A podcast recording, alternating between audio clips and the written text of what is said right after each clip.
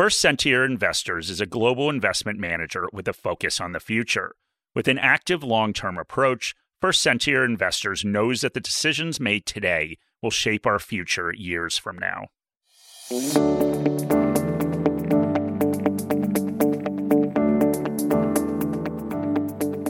Welcome to another episode of Investing Compass.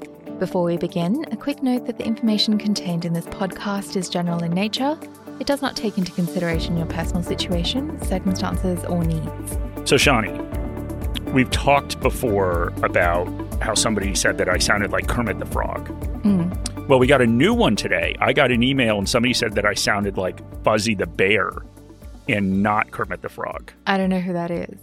Okay. Or well, what that is. Okay. Well, he's a bear. Okay.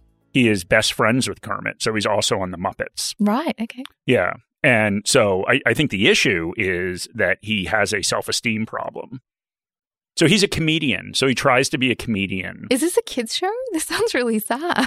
Life is sad. You have to prepare you have to prepare children for them. But yes, it is a kids show. Okay. So Fozzie and Kermit are best friends. Mm. And Fozzie's a comedian, but he's terrible at it. He's not really funny and he has low self-esteem. I mean, do you think it sounds like you as in vocally or just like your personality? I, I don't know. I don't know. But now I am sad. Okay. Like Fuzzy the Bear. So what did you say to this? Well, I wrote back that, you know, I, I, I don't know all the redeeming qualities of both characters, but Kermit, you know, kind of, well, I don't know if he got the girl, but he has a woman pursuing him. Okay. Miss Piggy.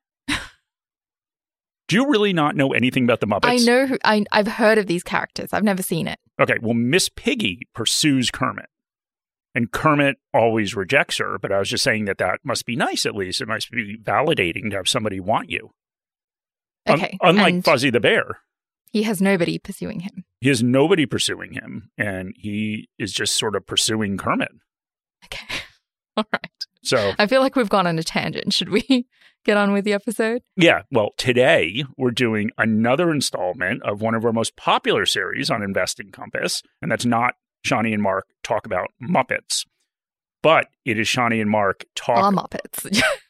Our Muppets? Yeah. Yeah, exactly. Exactly. Shani and Mark. So two Muppets talk about popular funds or E T F holdings. And then, of course, what our analysts think of the top holdings in those funds or E T Fs. And we normally look at E T Fs that have star fund managers or funds that have been in the news. Today, we're looking at E T Fs that are taking big bets. We're looking at E T Fs that have a large percentage of the fund in their top holding or top few holdings. And the first E T F we're looking at today is a active E T F, which means that there is a fund manager who's determined which stocks go into this fund. And, of course, thinks they have promising prospects and have decided, of course, to take an outsized position in this particular company. And then the second E T F we're looking at is a passive E T F. So it follows an index, but it also has an outsized position in its top holding. So regardless of whether this has been purposely chosen by somebody or it's just an index, investors, of course, have an outsized exposure to one position. And once we've explored these choices, we'll weigh up what our equity analysts think about the holding. And a little spoiler here is that both stocks that we're going to talk about today are looking like opportunities. So let's get started. Okay, so the first high conviction E T F we're looking at is the Fidelity Global Emerging Markets E T F with the ticker symbol of F E M X. So F E M X invests in a portfolio of thirty to fifty emerging market securities. The portfolio is designed to generate returns through market cycles, and each holding is intended to have a demonstrated track record of strong corporate governance. And the fund has decent outperformance. Since inception in two thousand eighteen, which is not what we'd call a long track record, it has generated a five point two eight percent excess return over its benchmark, the M S C I Emerging Markets Index. It's unconstrained by sector, region, or country, except for what they determine are frontier markets, where a maximum of twenty percent of the fund is permitted. Yeah, and frontier markets are a type of developing country that is considered riskier than an emerging market country. So they're either too small, they have some sort of high risk, or the markets are too illiquid to be classified as an emerging market. So for a fund that invests in risky assets, it's just narrowing that spectrum a little on the risk by limiting investment in frontier markets. The fund aims to have between thirty to fifty stocks, but they do have restrictions on how big a bet they can take on stocks as an initial position, and that's a max of eight percent. And that's, of course, interesting because the current top holding sits at seven point seven percent of the E T F. And we'll come back to this in a second. So when we start to look at how the fund is invested by geography relative to the benchmark, the fund has taken larger bets in India, Hong Kong, and Taiwan, and then smaller bets in China and South Korea. That's right, Mark. And when we look at industry, F E M X is overweight in I T, financials, consumer discretionary, and industrials compared to the index. And we've spoken a little bit about the active-passive barometer, but what our research suggests is that emerging markets are somewhere where active funds can add value. So they have large addressable markets where inefficiencies are more common, meaning there's more of a chance that securities are mispriced, and that can translate into opportunities for investors. And before we take a look at the top holdings, let's take a look at the E T F as a whole to provide a bit of context. So Morningstar currently rates F E M X as neutral. This is because there was an upheaval at the helm of the fund in twenty twenty-one, including a replacement of the portfolio manager. The emerging market strategy for this fund looks promising, but there does need to be a bit more of a track record for the new portfolio manager to move Morningstar's rating from neutral. So that's a little bit of a background on the fund, but we're here to assess what our equity analysts think of their high conviction holdings. So let's start with that top holding we've been referencing, and that is Taiwan Semiconductor with the ticker symbol T S M, and it's listed on the New York Stock Exchange. So Taiwan Semiconductor was born in Taiwan, and guess what, Shani? I was also born in Taiwan, but I am not listed on the New York Stock Exchange. Okay, but if you were listed on the exchange, what would your ticker symbol be? Well, earlier, earlier when we were rehearsing this, Shani joked that my ticker symbol would be O L D. And I asked her if she was going to say that during the actual podcast. And she said, it's too mean. I don't want people to think that I'm too mean to you. Okay, but... Yes. Well, anyway, this is why this is why people are comparing me to no. Fuzzy the Bear, because you've destroyed my self-esteem. Anyway, Taiwan Semiconductor, or T S M C, is the world's largest dedicated contract chip manufacturer. Unfortunately, there's no media releases or statements from Fidelity explaining why they are heavily invested in T S M C, but let's have a look at what they do and what our analysts think of it as an opportunity. Okay, after that very embarrassing recount, let's start with what they do. They make integrated circuits for their customers based on their customers' intellectual property. And basically what an integrated circuit is, is a set of electronic circuits on a small flat piece of semiconductor material, and it's stuffed into a tiny chip. And they're basically just those black chips that you find on basically any circuit board. Yeah, so Taiwan Semi makes these integrated circuits based on their customers' designs, as Shani mentioned. But this hasn't always been the case. Many firms used to make the integrated circuits in-house, but now many profitable firms operate on what is called a fabless design. And fabless designs are simply just the customers that outsource the production, outsource it to companies like Taiwan Semi. And Taiwan Semi has done pretty well, benefiting from the transition from the integrated business model to the fabless designer model. And they assume the costs and capital expenditures of running factories in a highly cyclical market for its customers. And these markets are cyclical because you tend to add excess capacity during times where there's an increase in demand.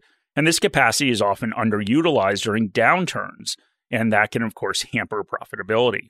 So the fabless design model works well for this. And it has maintained the growth of foundries, which has in turn encouraged increased competition. But a good point to note about Taiwan Semi is that they've been in the game for a while. They have bright minds, they have established processes, and they have the capital base to ensure that they always have the leading edge technology. A lot of new entrants can't compete because of these prohibitive costs and a lack of engineering know-how. All right, so that's a little bit of background on the business, but we're of course going to look to the future and where we see opportunities for T S M C. We've been speaking about the evolution of this industry to outsourcing semiconductor production, and really, it's been survival of the fittest. There's been consolidation of semiconductor firms, and that will create demand for integrated systems made with the most advanced nodes, and that's what Taiwan Semi can provide. For example, NVIDIA is a major customer, and they're looking to acquire ARM to consolidate intellectual property and bolster high-end offerings in data centers and A I. Then, a second long-term growth factor is the organic growth of A I and high-performance computing. A I and high-performance computing play a central role in quickly processing human and machine inputs to solve complex problems like autonomous driving and language processing. And we see demand for that increasing in the future. So let's look to the economic moat. We believe that T S M C has a wide moat and that it stems from cost advantage and intangible assets. T S M C gets its cost advantage from being able to correctly and consistently prioritize the right areas. They're able to do this through experience, and it means they create really high-quality products that justify higher prices than its competitors. And because of this, we think that its position at the top of the pile means that they can attract and retain more customers, they have more stable utilization of the production capacities, and this means that they can lower production costs, and they can generate a higher return than competitors because of the resulting cost advantage. And what that leads to is profit, and sufficient enough profit to bolster up R and D programs that creates this virtuous cycle that keeps them at the top of the pack. And when we look at competitors, there were six companies with cutting-edge nodes in twenty fifteen. But because of technical hurdles, advancement has been more costly, and this means that a lot of these firms have divested from these endeavours. And that leaves two major players, Taiwan Semi and Samsung. There's definitely smaller players that compete, but ultimately they're not able to replicate the breadth of offering, quality and cutting-edge technology of T S M C. So they've got very stable market share, as well as strong historical and projected returns on invested capital and superior margins, and all of that, Shani, are indications of a wide moat. All right, so let's touch briefly on risk before we move to fair value and what our analysts think Taiwan Semi is worth. We mentioned before that the semiconductor industry is cyclical. T S M C can't always raise prices during shortages, but have to deal with high fixed costs in all downturns. But they've dealt with this comparatively well. When we look at earnings, they've been less volatile than peers, and there have been no earnings per share declines larger than twenty percent in the past ten years. This is a likely scenario going forward as well because they have dominant share in high-end products, and they are their customers' preference, and a lot of times their sole foundry. And as great as this is, it's also a risk. T S M C has client concentration risk, with the largest customer contributing twenty-six percent of revenue in twenty twenty-one and the top four clients about fifty percent. That large customer was Apple, and they have been their largest customer for the last five years. There are a few other risks that are worth mentioning and just brushing over. So there's political risk, currency risk, and pushback from locals as expansion requires more land, more electricity, more water. But our analysts believe they are all manageable risks that are unlikely to impact T S M C. All right, so let's get to what we think T S M C is worth. Our base case fair value for T S M C is one hundred sixty-six dollars U S D. And as of the seventh of October, it is trading at a discount of fifty-six percent, which makes it a five-star stock. With, the, with a wide moat, we think this is an attractive opportunity. And we certainly understand why Fidelity has conviction in the future prospects of Taiwan Semi. First Sentier Investors is a global investment manager with a focus on the future. With an active, long-term approach, it knows that the decisions made today will shape our future years from now. First Sentier Investors offers specialist investment capabilities across a range of asset classes and actively engages with the companies it invests in. The investment manager brings together teams of active specialist investors who share a common commitment to responsible investment principles. Okay, so let's speak about our second high conviction opportunity. Mark, do you want to let us know what our next E T F is? Yes, I do want to let us know, because if I don't, the episode will just grind to a halt, right, Shani? Mm-hmm. And we don't want that. So our next E T F is the VanEck Australian Property E T F, with the ticker symbol M V A. VanEck says that M V A aims to give investors exposure to a diversified portfolio of A S X-listed securities, and the aim is to provide investment returns before fees and other costs that closely follow the index. And the index in this case is the M V I S Australia A-REITs Index, and it's designed to capture the performance of the property sector of the Australian economy. The index tracks the performance of the largest and most liquid A S X-listed real estate investment trusts, or A REITs. Okay, is this rated by our analyst, Shani? It is. So our analysts have given it a bronze medalist rating. So funds and E T Fs are rated on a scale of negative, neutral, bronze, silver, and gold. So it isn't a stellar rating, but it's still positive. And these ratings are based on how likely our analysts think that the fund or E T F can outperform their benchmark on a risk-adjusted basis over the medium term. So in summary, our analysts like it and think it's a good choice for diversified exposure to Australian REITs. And this E T F is extremely concentrated. It has eighteen holdings, and the top ten make up eighty-one percent of the fund. The top holding is Mirvac Group with the ticker symbol M G R.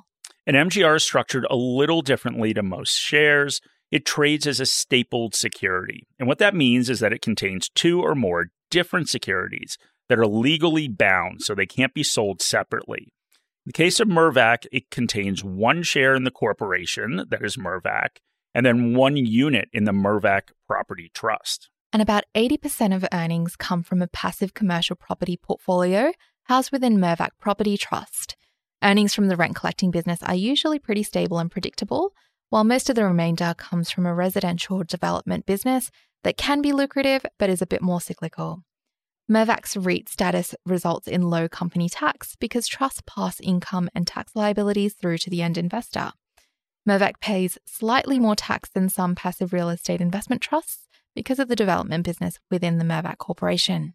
Let's speak about the eighty percent of earnings coming from the passive commercial property portfolio. It's underpinned by long leases to solid tenants, bestowing some earnings predictability. But in other parts of the market, there's risks.